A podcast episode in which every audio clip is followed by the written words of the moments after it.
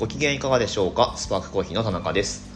この放送では仙台で自家焙煎のコーヒーショップを経営しております私がコーヒーのことや夫婦で小さなお店を経営している日常についてをお話ししています。文字通り仙台のコーヒー焙煎所から毎朝10分から15分程度で配信している番組です。今日は7月の25日日曜日でございます。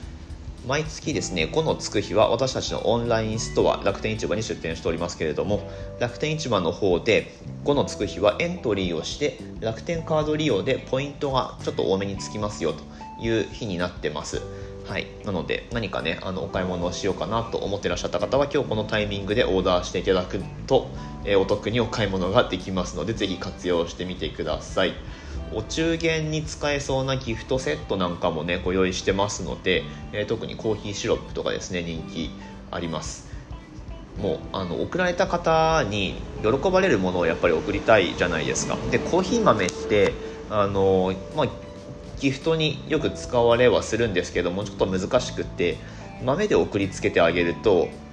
まあたとえそれが引いた状態のものであっても自分で入れるっていう手間が生まれるんですよね。なので、まあ、コーヒーが好きって言ってる方の中でもその好きの度合いっていうか普段どういうふうにコーヒー飲んでるかって意外と分かんなかったりするじゃないですか。なので、うんとまあ、なるべくその相手方の手を煩わせずでかつ美味しく楽しめるものっていうのが喜ばれたりします。あとは日持ちのするものですね。ってなると、まあ、コーヒーシロップとかあとはそうだな水出しのコーヒーのパックなんかもいいんじゃないかなと思います。うん、どちらもある程度日持ちのするものだしで抽出に特別な器具も必要ないですし手間もいらないので、うんまあ、そんな商材もご用意してありますのでスパークコーヒーのオンラインストアこの放送のですね詳細欄にリンク貼ってありますのでぜひチェックしてみてください。はいということで今日は日曜日ですね、まあ、4連休の間まあ、この4連休に限らずなんか祝日とかあと連休の時ってこのポッドキャスト、まあ、スタイフ音声配信聞かれることってあんまりあのあんまりないじゃなくて、うんと、再生回数再生回数がちょっと落ちるんですよね、まあ、これあの通勤時間がなくなるっていう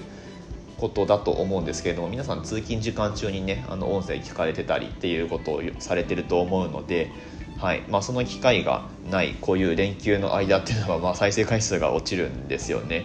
はいまあ、だからなんだっていう感じでもありますが、まあ、日曜日っていうことでちょっとあの雑談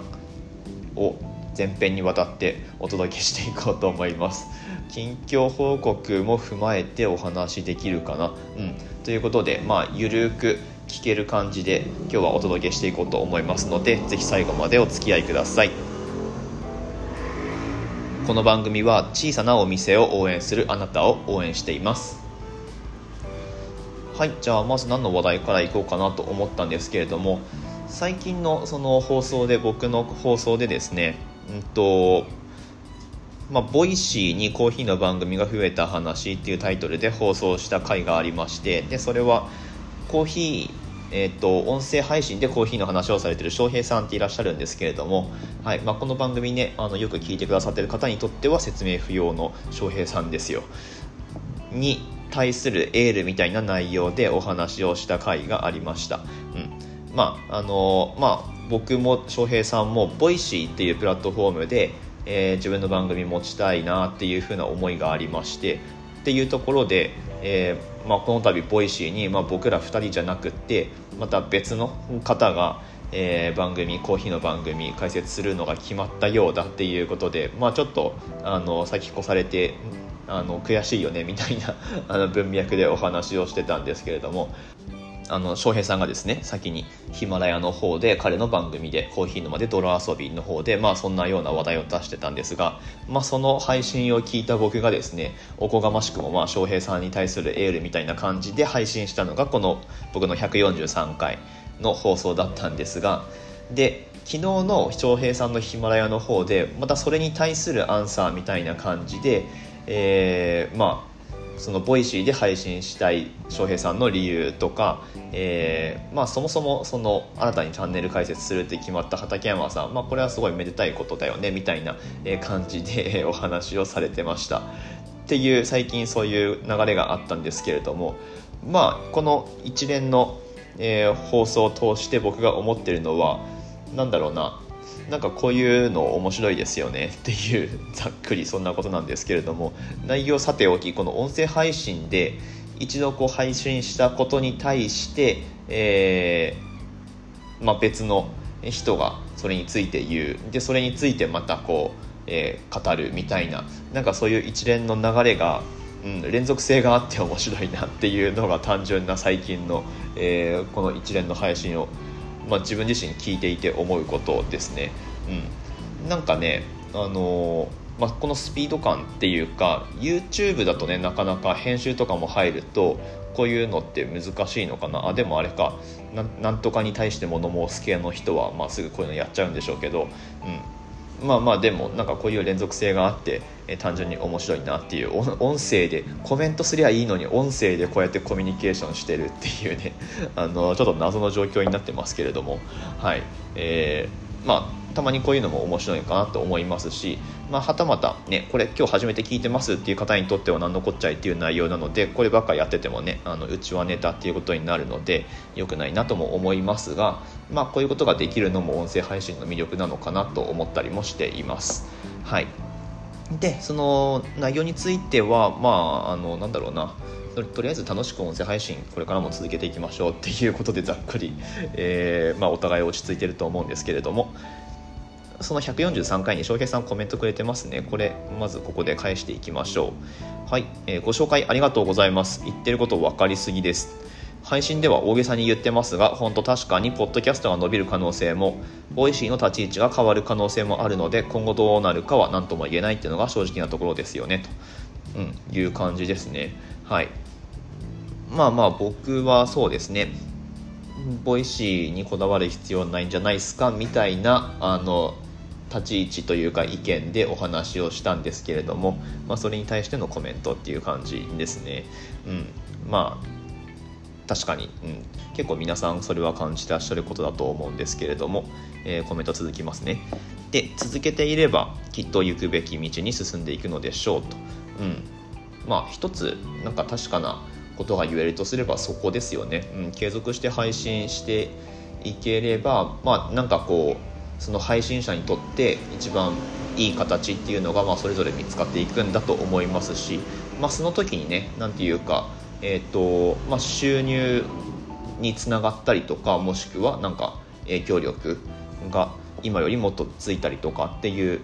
まあ、目に見えた結果っていうのも出てくるのかなと思うんですけれども、まあそ、そこに至るまでにはまずはやっぱこう何も何はともあれ続けていかないとっていうことだけは確かなんじゃないかなと、うん、これは共通認識としてありますね。はい。で、えー、そういえば最初にコーヒー飲むのはライトアップコーヒーの川野さんがよくやってますねと いただいてますけれどもそうこの回なんか珍しく僕コーヒー飲んで始めたんですよね。はい。まあいかがですかね。川野さんのポッドキャスト僕あんまり聞いたことないですけれどもまあ確かになんか最初コーヒー入れてたりしますよね。うん、なんかこうなんだっけ。今日これ話しますみたいなちょろって言ってからあまあじゃあでも今日あのこれからまずコーヒー入れますみたいな感じで、えー、効果音がこうなんかそれらしくこうコポコポって流れていやいやそんな早くコーヒー入んないでしょっていう感じなので、まあ、これは交換音をつけてるんだと思うんですけれども、まあ、その辺りはねその番組多分制作会社もついてやってるんじゃないですかね彼のやつだと。うんうまいことやってるなっていう感じがしますけれども、はい、番組の中でもこうこうちょあちょっとじゃあ今コーヒー飲みますねみたいな。あやっぱこれうまいわみたいな。あの途中で挟みながらやったりしてますよね確かに、はい。えーまあ、その辺りもねあの僕も考えてやった方がいいのかなどうなんでしょう、まあ、このなんだろう台本なしえー、思いついたまま喋るスタイルっていうのが、まあ、どこまで通用するのかちょっとわからないですが、まあ、いけるところまではこれで行ってみようかなとも思うんですが、はい。まあ、そんな感じですね。コメントありがとうございます。まあ、引き続き、えお互い頑張っていきましょう。なんかね、あの、ちょっとこの間、とかで言いましたけれども、あれですね、非公開ミーティングみたいな、今度やりましょうね。なんか翔平さんと僕そのコラボ配信した時とかとクラブハウスとかでしか多分喋ったことないのでクラブハウスにしてもねあの、まあ、誰か聞いてるところで喋ってるわけなので誰も聞いてないところでなんかお話ししたことって多分なかったと思うので、まあ、そういう機会も今後持てればいいのかなと思ったりしています。はい、今度ご連絡しますね。ありがとうございます。はい、ということで、まあ、ボイシーについては翔平さんも言っておられましたけれども、まあ、最近そのねユーザーが増えてきてでパーソナリティになる人もなんか有名人ばかりになってきているという状況についてどうなんだみたいな、えー、意見議論っていうのもあるようでして、うん、まあその辺りはね、まあ、でもそのボイシーが目指しているプラットフォームとしての立ち位置としてはまあそれでいいのかなっていう気もしますけれども、うん。まあ、もともとボイシーが掲げている理念とどう折り合いをつけていくかみたいなところにもなってくるのかななんて思ったりしています。ちなみに僕があの審査申し込みで出した文面があるんですけれども、まあ、これもね応募フォームに応募フォームにどのくらいの分量で書けばいいのかとかってよくわからないし探り探り書いたんですけれどもちょっと一部抜粋して読み上げますね。僕がこんなこと書いたんですよ。えっと、私の経営しているお店の名前はスパークコーヒーといってスパークは小さな光を意味します。それはつまりまだ何者でもない私たちそのもののことですが小さくたって輝きを放っている存在という意味も込められています。ボイシー社の人を届けるメディアという部分にとても共感しています。私たちのような地方で小さなお店をやっている何者ない何者でもない人間でもその魅力を伝えていくことができる。単に有名人が集うプラットフォームではない真のボイシーの魅力を私の配信を通しても伝えていきたいと思っています。まあ、以下続くんですけれども、まあ、そんなようなことを書いたんですよ。なので、えー、まあ、有名人だけこう集まってるプラットフォームじゃないですよね、みたいなことをちょっとちっくりって言った感じに捉えられると困るんですけれども、まあ、実際ね、その、なんだろうな、まあ、一般人が輝けるプラットフォームだなっていうところに僕はいまあ未だに魅力を感じてはいるので、うん、まあ今後も何回かチャレンジしてみようかなとは思っていますけどね。はいえー、という感じで、まあ、ボイシーとか音声配信に関することは、まあ、そのくらいにしておいて、はい。まあ、今更この番組というか私誰なのっていうことなんですけれども、え仙台で自家焙煎のコーヒーショップをやっておりまして、えー、妻とね2人でやってるんですけれどもこのほど娘が生まれまして6月2日に生まれて、えー、まあ1ヶ月半が過ぎもうすぐ2ヶ月になろうかというところなんですけれどもはい、えー、まあなので子育て真っ最中奮闘中というところで毎日配信もね今のところ続けられてはいますけれどもまあなんかこう時間を捻出したりとかあとは毎日配信続けていく上で絶対欠かせないその日々のインプットっていうのも、え入れていく時間も確保しなくちゃいけないななんていう結構課題は多いんですけれどもはい。まあそんな感じで、えー、過ごしてるんですがまあまあでもあの娘はすごく可愛くってですね ちっちゃいんですよね。もうほんとちっちゃくって 2100g で生まれてまあ、ちっちゃいんですよ。もうちっちゃいちっちゃい言ってますけれども。でまあとはいえ1キロ以上は体重増えて今3200300くらいになってるんですけれどもとはいえそれでようやくそのまあ標準的な新生児サイズじゃないですか。なので、まあ、やっぱりちっちゃいんですよね。ここからスタートみたいな感じだと思うんですけれども。とはいえ月齢はねもうすぐ2ヶ月になるのでうん。まあより一層ね成長を感じられるんじゃないかなとこの先思ってますけれども。まああの妻の方も徐々に仕事復帰をしておりましてお店にね営業時間中にその立って接客するっていうことはまああまりまだできてないんですけれどもまあ現状お店は今10時オープンで17時半閉店になってますけれども、まあ、その前後ですね開店作業だったりとか閉店作業はやってるので、まあ、そういったところから徐々に、えー、戻していくみたいな感じですね。ただ完全にそのねバリスタとして復帰するためには娘の面倒を見てくれる環境っていうのを整えないといけないので、まあ、そろそろ保育園のことも、えー、手続きの方ですね進めて行かなくちゃいけないななんてことも考えたりしています。そうそうあの夫婦でね自営業をやっているのででお店としては、まあ、1人であのなんとか持ちこたえてはいますけれども、まあ、やっぱり2人でやらないと回していけないお店なので、うん、でねこれから教育費用も稼いでいかないといけないのでね、はい、あの保育園に娘を預けてでお店の方をしっかりやっていくっていうことも必要になっていきます。うん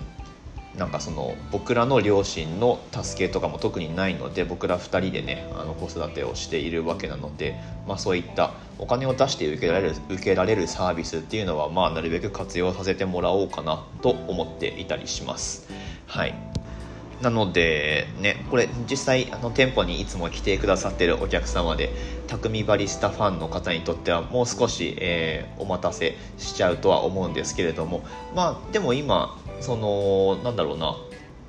たまにお店来たりとかはしてるんですよ営業時間中に、うん、なので、まあ、まあもちろんねその時は娘も連れてきてるので、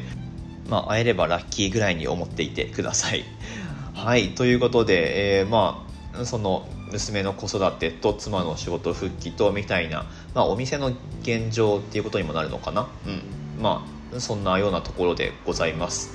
はい。引き続きまあ基本的にはワンオペ営業が続きますね、うん、なのでちょっとね私一人でできることも限られるんですけれども、まあ、精一杯やりますので実店舗とあとオンラインの方からもオーダーをお待ちしております。はい、えー、あとなんだろう近況報告。そうそうあのこの間の Amazon プライムセールで買ったエコードットが届いたんですよ今日。そうそうそう。あの何アレクサを搭載したスマートスピーカーですね。ようやくそのま、ボイシーのね尾形社長の本でも書かれてましたけれどもボイステック革命とね呼ばれる、ま、現代に我々生きているわけなんですがようやくその